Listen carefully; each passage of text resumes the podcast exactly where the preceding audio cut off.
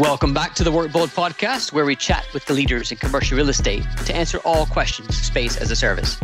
This podcast is for anyone involved in commercial real estate in any way.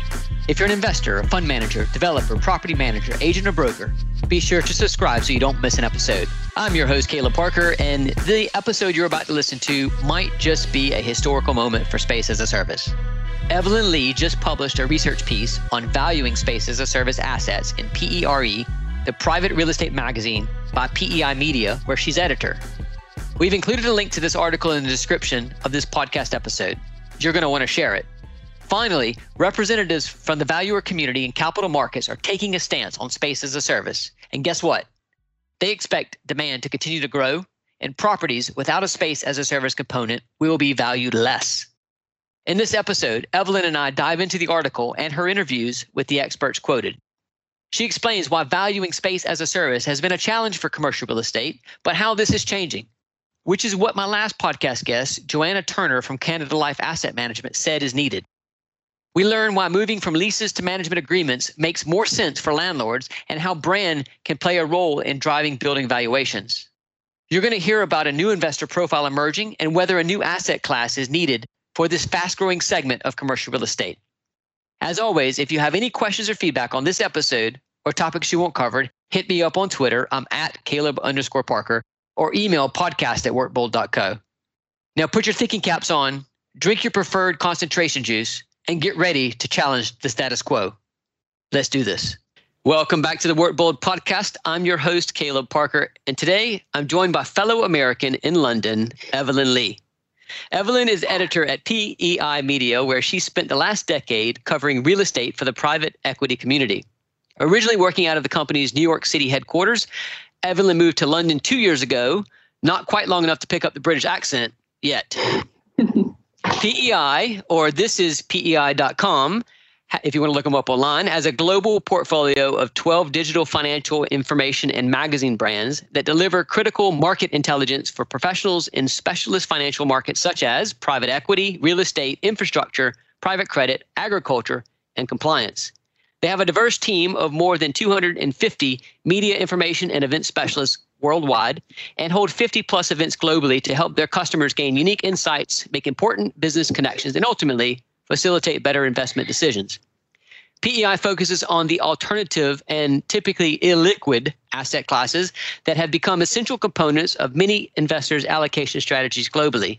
They major in private equity, real estate, private debt, and infrastructure investing, whilst also engaging with emerging new asset classes. Which brings me to the topic of today's episode. Evelyn published an article on space as a service valuations in the firm's private real estate magazine called PERE. This was a well researched and thorough piece titled How Much Are Flex Office Assets Worth Now? which discusses the growth and demand for space as a service, as well as why and how the capital markets need to evolve valuation methods. The theme of the season, of course. Welcome to the Work Bold podcast, Evelyn. Hi, Caleb. Thanks for having me. Uh, so glad to have you. Really, I was so excited to to read this article, and I think you, you, obviously you've talked to a few different experts on this topic, and I'm I'm just curious. My first question for you, Evelyn, is sort of can you give us some background on why space as a service is becoming or maybe should become a hot topic for the capital markets? Sure. I I think space as a service has been a hot topic for some time. Um, actually, I think that's largely because of WeWork.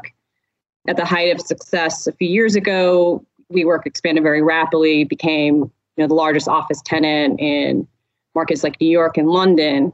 And one of the reasons for that, you know, was because WeWork was seen as a value enhancer for the office properties, whereas the tenant, I mean, a lot of value coming in from, you know, the services and amenities it was offering to their to the end customer that space. And it was understood that WeWork got into property investment largely because they knew that you know the the that, the properties where they were tenants were become worth a lot more once they once they were tenants there.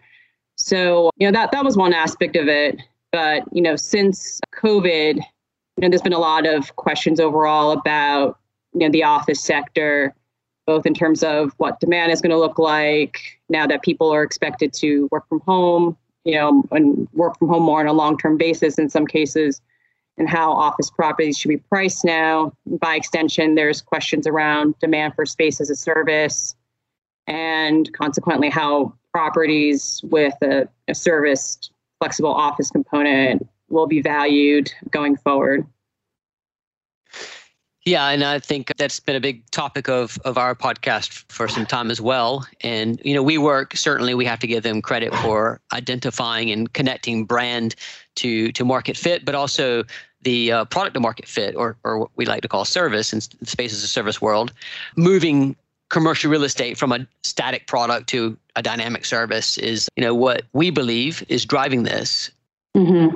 And but in, in, the article, I thought it was uh, interesting that you interviewed representatives from uh, the capital markets, the valuer community, and uh, a leading brokerage, Cushman and Wakefield. And so you've got Stefan Theuriau, who is the head of BC Partners Real Estate here in London. You've got Richard Kalvoda from the Altus Group, who does a lot of uh, valuations on real estate assets, and you had Emma Swinnerton, who's head of Flex for Cushman and Wakefield, which are big names. And I'm just wondering, what was the overall sentiment on the future of space as a service from these folks?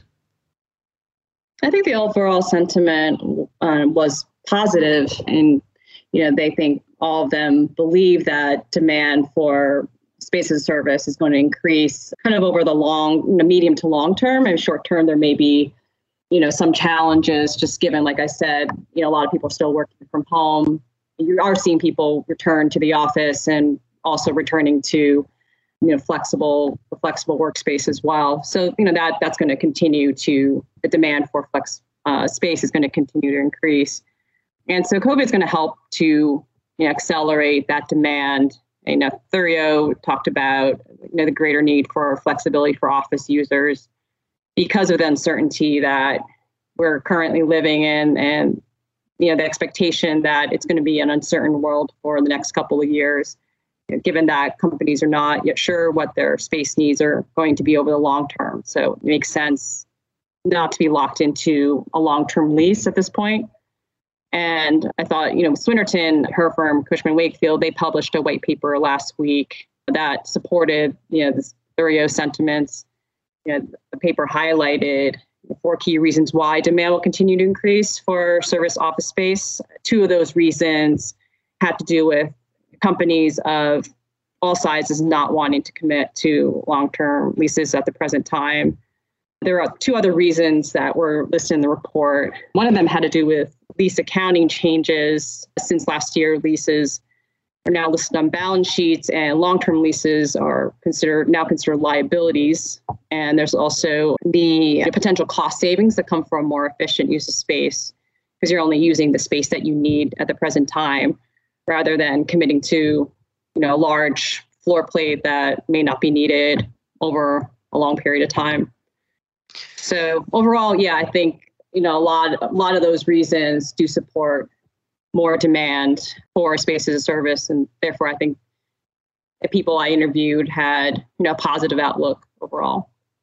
Well, that that's consistent with some of the conversation that's been had for the last uh, couple years in some of the mm-hmm. predictions we've seen JLL talking about how the famous stat by 30, 2030, 30% of the overall office market will be space as a service or flex. And, and, you know, if we're going to see an acceleration of that, maybe even before because of COVID, I'm just curious. Historically, space as a service has had a negative or at best neutral effect on building valuations. Do you expect that to change? I do, and I think that's partly because of this expected uptick expected continued uptick in demand during COVID and, and after COVID. You know, I think one of the lasting impacts of COVID is that you know tenants are going to want more flexibility and also more services and amenities even after this crisis is you know finally over. You know, COVID at least is under control, and I think that you know tenants are going to come to expect that from their buildings. So if an office property doesn't have that kind of flexible service office component, it's going to become less attractive and therefore less valuable as an asset. You know, Rick Kalvoda at Altus Group had said that you know, for landlords to incorporate space as a service now to their buildings is a really important way of future proofing their portfolios. uh, because you know there's an expectation there will be a premium for those types of assets going forward, given a tenant interest and demand for you know space as a service, and or let's say office user you know interest in space as a service. So, but on the flip side, if landlords don't incorporate some form of space as a service in their building, there will be you know discounts to those assets. I think I think a really great analogy he used in in, in our interview was you know comparing space as a service to LEED or you know some of the other sustainability certification programs uh, for buildings. So if you look at you know buildings with LEED certification, they used to carry you know slight premium, you know given those expected cost savings, you know more efficient buildings were just you know have going to help to increase uh, the value of those buildings because it enhanced the you know tenant experience. Similarly, you know that's a similar thing that would be going on with space as a service. So you know, and so you know, looking back at the LEED LEED kind of certified buildings, buildings now that don't have that type of certification are likely to be discounted because you know that sustainability component is expected and demanded by the market. So Evelyn, I mean, look, this demand is increasing. We, we know that, but the demand, and hopefully will accelerate post COVID. Uh, that is the expectation. But the demand for space as a service has been growing for the past several years.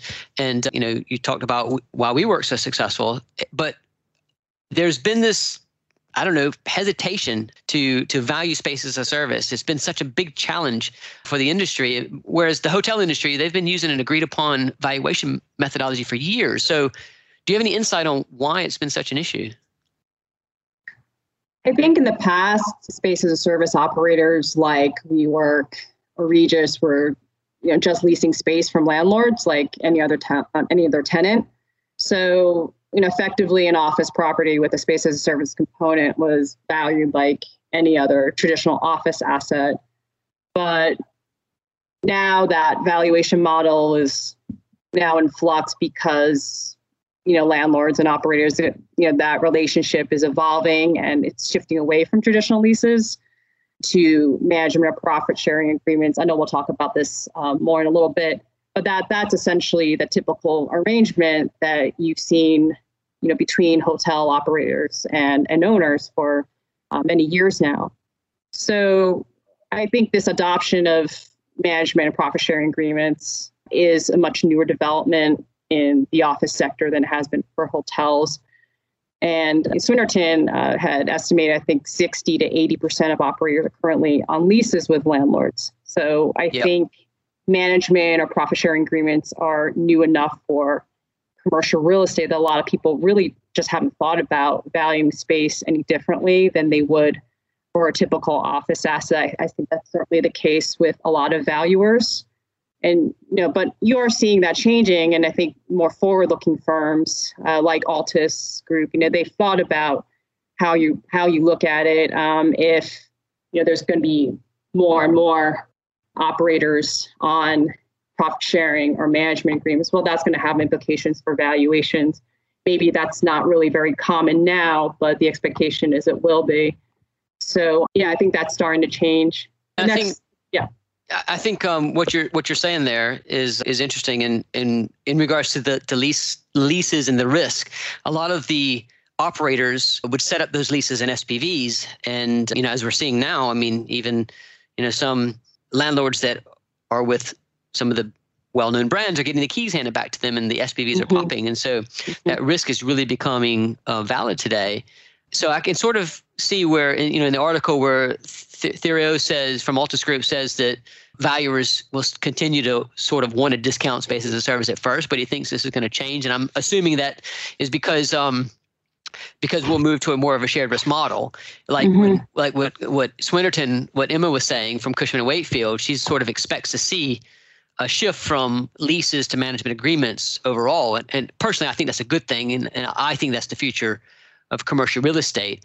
But is, is, is what's driving this the landlord's appetite for that shared risk? What, what what's driving? What do you think is going to drive the shift from from leases to management agreements?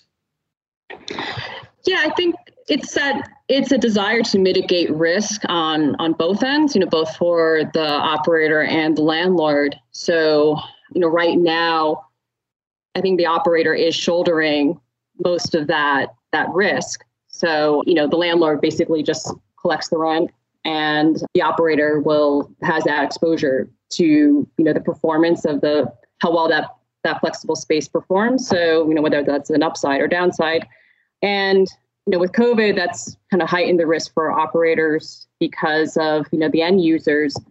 You know a lot of them are you know not you know terminating their you know their use of the space. They're asking for reductions or you know rent reductions or rent holidays because they don't need that space any longer or they're using less space than they had.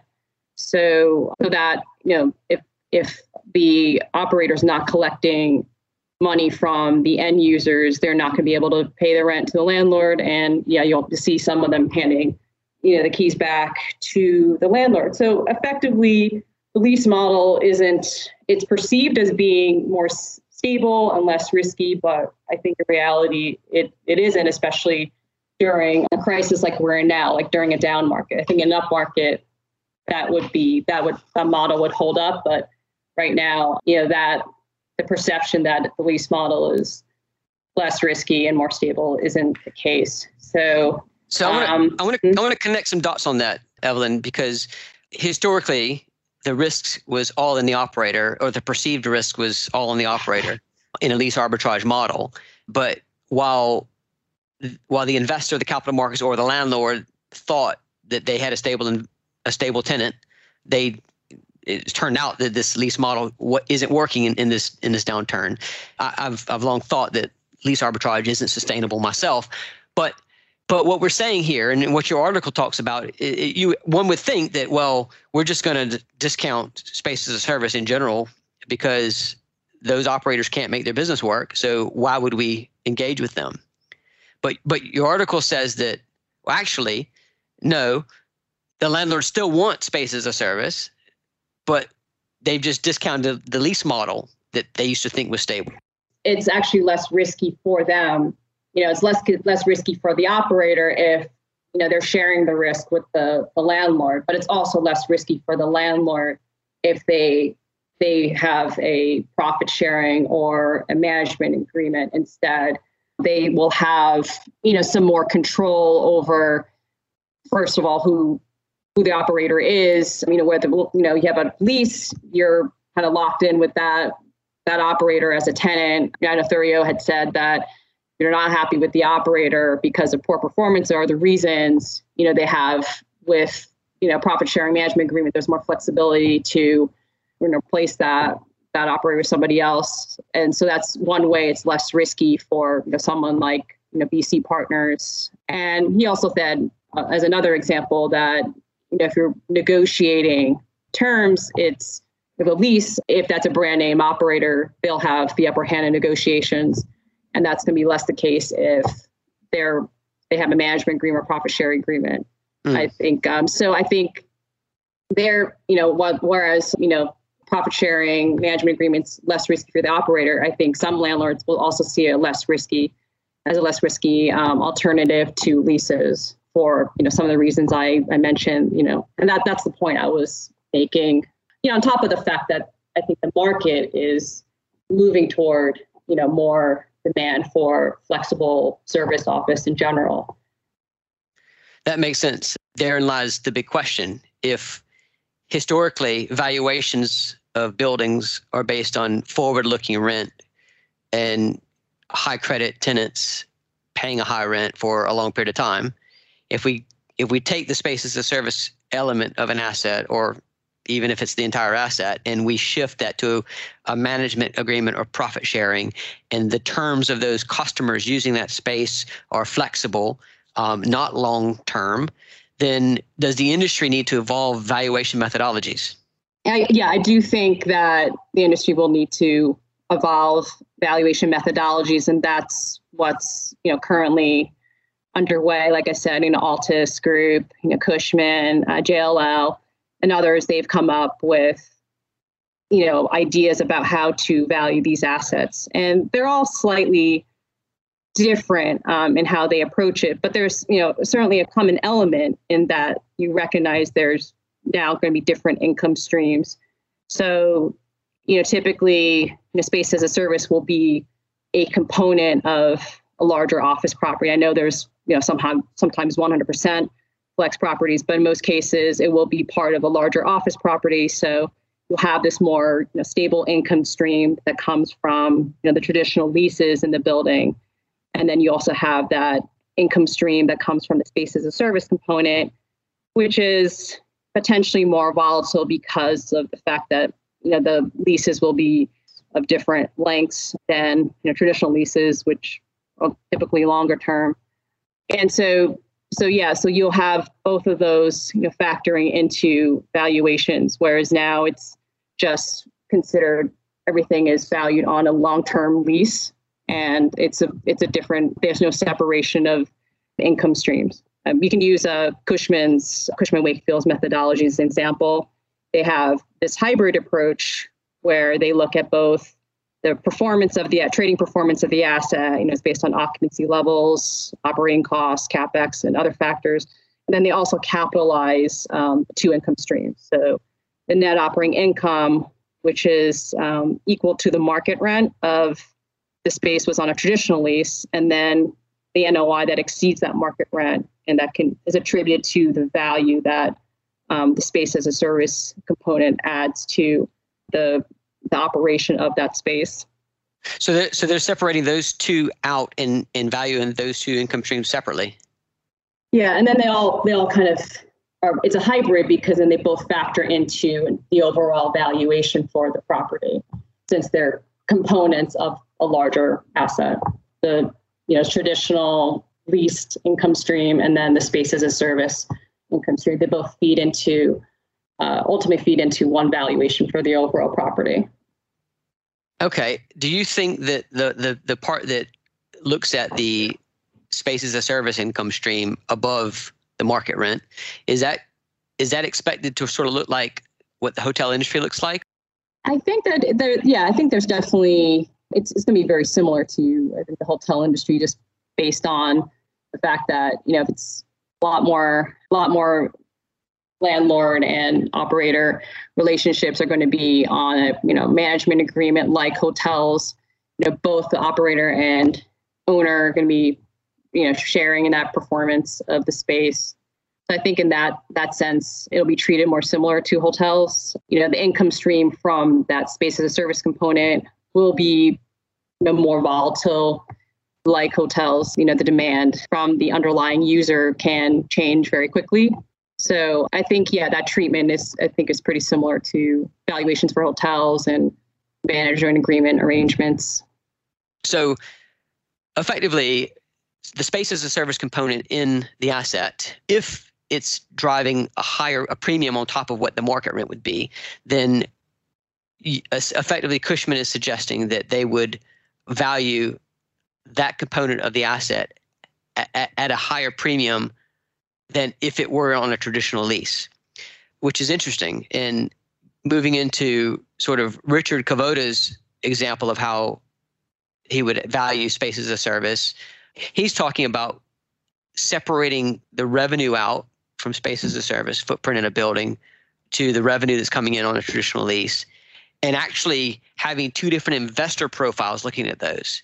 So mm-hmm. a, a, low risk traditional real estate investor like a fund would continue investing in in that stable cash flow from the traditional lease component, whereas a new investor profile might come in and invest in the space as a service component because they have a more a higher risk tolerance for that volatile cash flow, but also potentially have that higher upside that Cushman's referencing. Is that what the article is saying?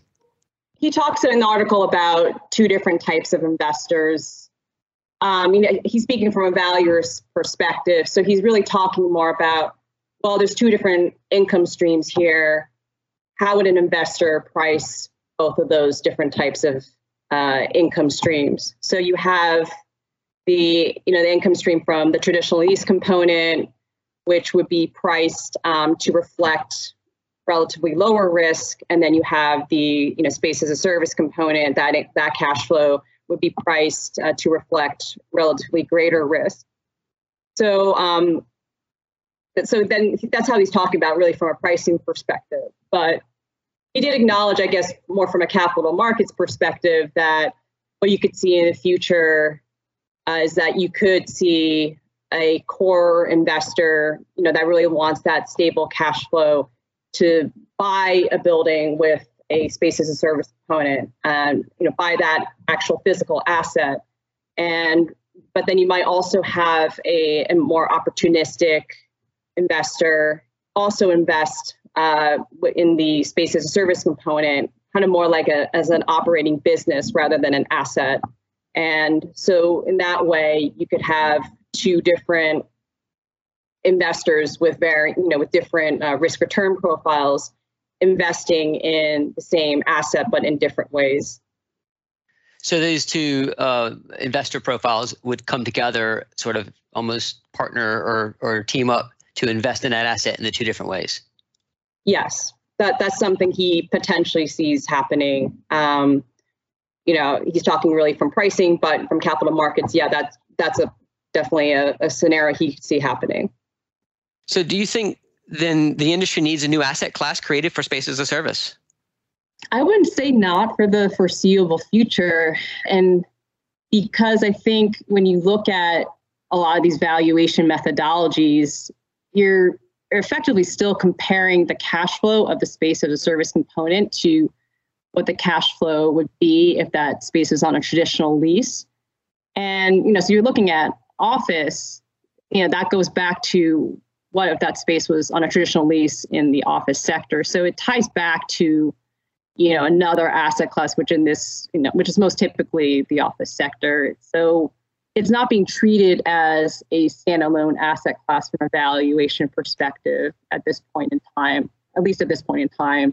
We'll see, you know, if that continues to evolve. But right now, it's still very much kind of nested within, you know, another sector. So in this case, office. So I don't see that changing in the near future. Well, that's not, certainly not what I wanted to hear. Um, but, uh, Sorry, but I appreciate you being honest uh, with with your opinion. No, look, I think I think it's you're right. Probably that it's it's too early for space as a service to have its own asset class. I am a believer that as demand grows, therefore supply grows.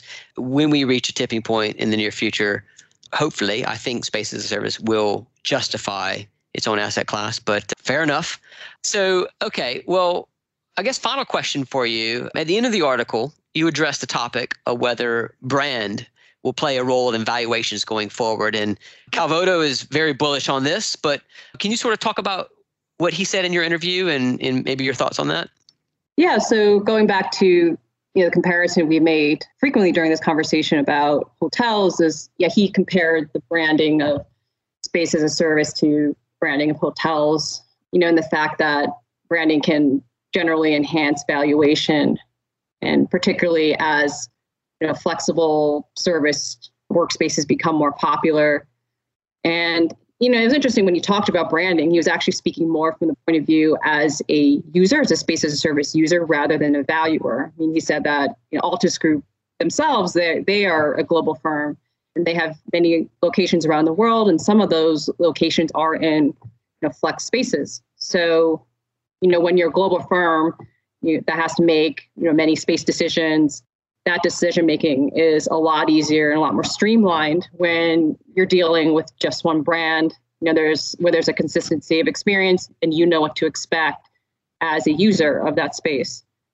And I think that that word experience is is important to emphasize. You know, going back to WeWork, that's what made WeWork so powerful as a brand. You know, they created this branded experience that their end users really wanted to be associated with. Uh, you know, this idea of being part of a community and this cool looking space, you know, and then having access to services, you know, that you, you wouldn't have if you work from home. So I think that's, you know, as a user, you know, that's what Kalvoda was talking about is that, you know, you have a certain experience that you have in mind that you want to have, and you kind of look for the operator that will provide that experience for you. So I think, you know, also when we're talking about flex space becoming more in demand and more popular going forward, because that's what tenants are going to want, and along with building up service um, and amenities with that are associated with that, you know, there's going to be more discussion of brands among occupiers because I think You know, I think Nuveen Real Estate talked about this core and flex model. You know, 70% will be traditional office, but most a lot of occupiers will want to have maybe 30% kind of in that flex space as well. And so, you know, there's going to occupiers going to be talking about brands and where, you know where they should where they should be, you know, who who they should be going with, which operation they, they should be going with for their flex space needs. I think certain brands will rise to the top as a result of that. It's you know, a lot of it is word of mouth, word of mouth. And so if you have occupiers that are drawn to a particular brand because of the experience it offers, and you know other occupiers are recommending this to other firms, you know that'll lead to you know, stronger revenues and better performance for assets. You know that have a particular space as a service brand operating in that property. So it's it's it really comes back to the customer and and the demand. So if if you've got an experience that's really delighting customers, then that's where people want to go. And if that's where people are choosing to go, then that's where the financial performance is is going to succeed. So it makes sense to me. Thank you so much for all of this insight. And and look, I think there's loads more we didn't discuss. And so make sure to go check out Evelyn's article online. It's it's in the show notes of of this podcast. But obviously, before we end, we always do some quick fire questions, and I have a couple of light questions for you that I'm going to sure. uh, dive into, if that's okay. So, totally. uh, you've been covering sort of private real estate for for some time, and and this is a space as a service podcast. This is all about the office sector. So I, am going to ask if it's possible, and feel free to tell me no. But is it is is there anyone specifically in in the space as a service or office sector in general who inspires you right now? Yes, I, I if I had to single out somebody, I would say it's Isabelle Scemama, who's head of AXA Investment Managers Real Assets. Hmm. You know, of all the people I've interviewed in the past year, she's left the biggest impression on me, although not directly because of the office sector, but just more for who she is in the industry. She's one of only two female executives in in in the top 50 of our global investor list. You know, top investors in private real estate. And she said one of the most uh, memorable quotes I've heard in recent memory, and one of the most inspiring quotes too, which is, you know, daring is a part of my DNA. And she was talking about the importance of taking risk and how taking risks have helped her to get to where she is today and also the fact that not enough women take risks in their career because so many women feel like they have to have everything be perfect before they can go ahead and do something. But so that that really made her kind of memorable, inspiring on that level. But when you think about who she, you know what organization she's part of, that's AXA, and I think they've been really very forward looking. Going back to office on on office real estate, you know they are kind of kind of at the forefront of a lot of these hot topics in office right now sustainability, wellness, and going back to space as service, space as service as well. I know there's a their new office tower in London, 22, Ship, 22 Bishopsgate, which you've also featured on one of your early episodes, I think is a yep. great example of how forward thinking they are in office. So that building has, you know, sustainable, you know, significant sustainability and wellness components, you know, taking into account, you know, tenants' needs and, you know, health and well-being. And, you know, they also signed Convene last year as a tenant in the space. That was, I believe, Convene's first international location. Yep. So, you know, Convene would effectively provide, you know, amenities and services you know, in addition to office space amenities and services like meeting spaces, IT support, catering. But on top of that, their AXA was also going to provide additional amenities and services on top of that. So really just, you know, as kind of tenant focused as you can really think about office properties being at the moment. So I think buildings like that are really cutting edge. And I think you're going to see more of that. I think they're just a little ahead of the curve than everybody yeah. else. Yeah, 22 Bishopsgate is is absolutely impressive. Um, I'm really thrilled with what is doing there.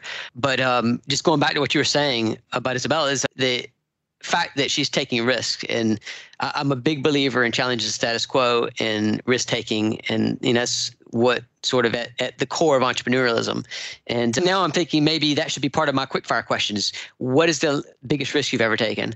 So, but but it's not yet. So I'm not going to ask you. So no, don't feel don't feel like I'm putting you on the spot yet. Okay, Evelyn, my next question for you, and you are in media, but my question is, what other media or podcast or articles, what websites do you consume to stay up to date on the latest trends? Uh, don't tell me you, you call your colleagues and read their articles, but is there someone outside of your brand that you, or is there someone that you look look to to stay up to date? So I don't listen to real estate podcasts other than yours. Uh, I usually listen to podcasts to relax. It's kind of like an alternative to music for me. Mm. So I don't like to listen to podcasts that remind me of work. Um, your your podcast is the exception because it tends to cover interesting topics that I often don't see covered in print or anywhere else. So that's why I listen to yours. But Thank I you. know, I, yeah. So it, you know, just that's um, so that's why you're you're the exception. But um, so I mostly read actually to keep on top of you know trends and, and news, hot topics. So in terms of the big media outlets, I have um, WSJ, Bloomberg, and FT bookmark on my browser, and I look at those every day. You know, they cover the, and that's because they typically cover the biggest news um, in real estate globally. And then I follow a lot of the regional trade publications, mostly on Twitter. So I'll just kind of scroll through the feed, and you know, it's everybody from like Estates Gazette, Property Week, Property EU, you know, Real Deal, CoStar, IREI, IPE, um, pensions investments, uh. And um, then I also read a few email newsletters, so including um, for Polig's newsletter, which is great, and Bisnow New York. And I know I have to sign up for Bisnow London. I know you showed me one yesterday. It um, the other day, so I got to look at that. And well, they then, shared your article. That was great. I know, I know. So that was awesome, and so I have to sign up for their their London UK newsletter and and also real estate alert. So they have some good stuff sometimes on fundraisers and people move. So a lot of lot of stuff to keep track of. My final question for you, and this is probably always my favorite question because I like to travel, but and I know you just came back from a trip yourself, but where is your favorite holiday destination? Um, it's a it's a tie between Spain and Italy. And every time I go to one of those countries, I say, this is my favorite destination. And then I go to the other country, I say, well, this is my favorite destination. Um, and I think it's a it's a combination of well, their food is outstanding, and you know, there's just so much variety to what you can eat in both their cuisines, and but also just you know, there's so many locate, you know, so many different places to visit, and just you know, so much you know, rich history in both of those countries and great weather, which never hurts. So I would say those countries, especially certainly while I'm living in London, I'm going to be hitting those two countries the most, but certainly want to see all of Europe, uh, hit all those countries as well. But yeah, those are Italy and Spain are the ones I keep going back to. Yeah, I, the, great, great spots. I mean, great, great choices there. I, I love Italy. It's one of those places for me. I mean, I love Spain too, but Italy is like one of those places you can go every year to a different location, have the greatest time. But when I came to to London back in 2013, I felt like a kid in a candy store because the travel over here compared to living in the U.S. is, you know, so cost effective and and it's obviously easy just to pop over somewhere for a weekend. So uh, I was just like going to town and visiting. Oh, totally. So, yeah, as soon as as soon as we're able to travel 100% freely again, I do highly encourage you. If you need some tips, let me know. I've got I've got a, a long list of places that I recommend for you. But Evelyn, again, really really appreciate you coming on board. I think your article is going to end up being a historical moment because you know we needed the the space as a service industry, I think, needed the valuers and the capital markets to start talking about valuations and start looking positively on what's happening with the customer demand. And and and now that they are, I just sort of see this as a snowball effect. And there's still loads of questions, I think. So I'm sure there's going to be some ongoing analysis and discussion. But I really appreciate you coming on and and, and diving into your article. Again, go to the show notes if you're, if you're listening today. Go go read the article because uh, it's got some really good insight in it. So Evelyn, thank you for coming on today. I really appreciate it. Where should people find you on social media? If you you can find me on Twitter, you know, so my handle is you know Evelyn E V L Y N underscore P E R E P E R E, and you can also find me on LinkedIn, okay. Evelyn Lee, editor at PRE. Excellent. Well, again, many thanks. Uh, look forward to catching up for a coffee in the near future here in London and looking forward to more discussion around spaces of service. Uh, you know, it's a pleasure. Thanks so much for having me. And, you know, it's, I think there will be a lot more discussion to come. Well, that's brilliant. I look forward to that. And for those of you tuning in today, thank you. And until next time, take care of yourself. Thank you for tuning in. I hope you enjoyed this episode. Don't forget to subscribe to our podcast. And remember, fortune favors the bold. Drum roll, please. P.S. If you want to find out about future proofing your portfolio, head over to newflex.com. You're listening to a podcast company podcast. This was made by Podcast Syndicator, where we help you go from start to grow to making money with your podcast. Let us help you share your message and your voice with the world. Reach out now, Jason at podcastsyndicator.com or Brett at podcastsyndicator.com to find out more. Thank you for listening, and do come back to hear nothing but the best podcasts.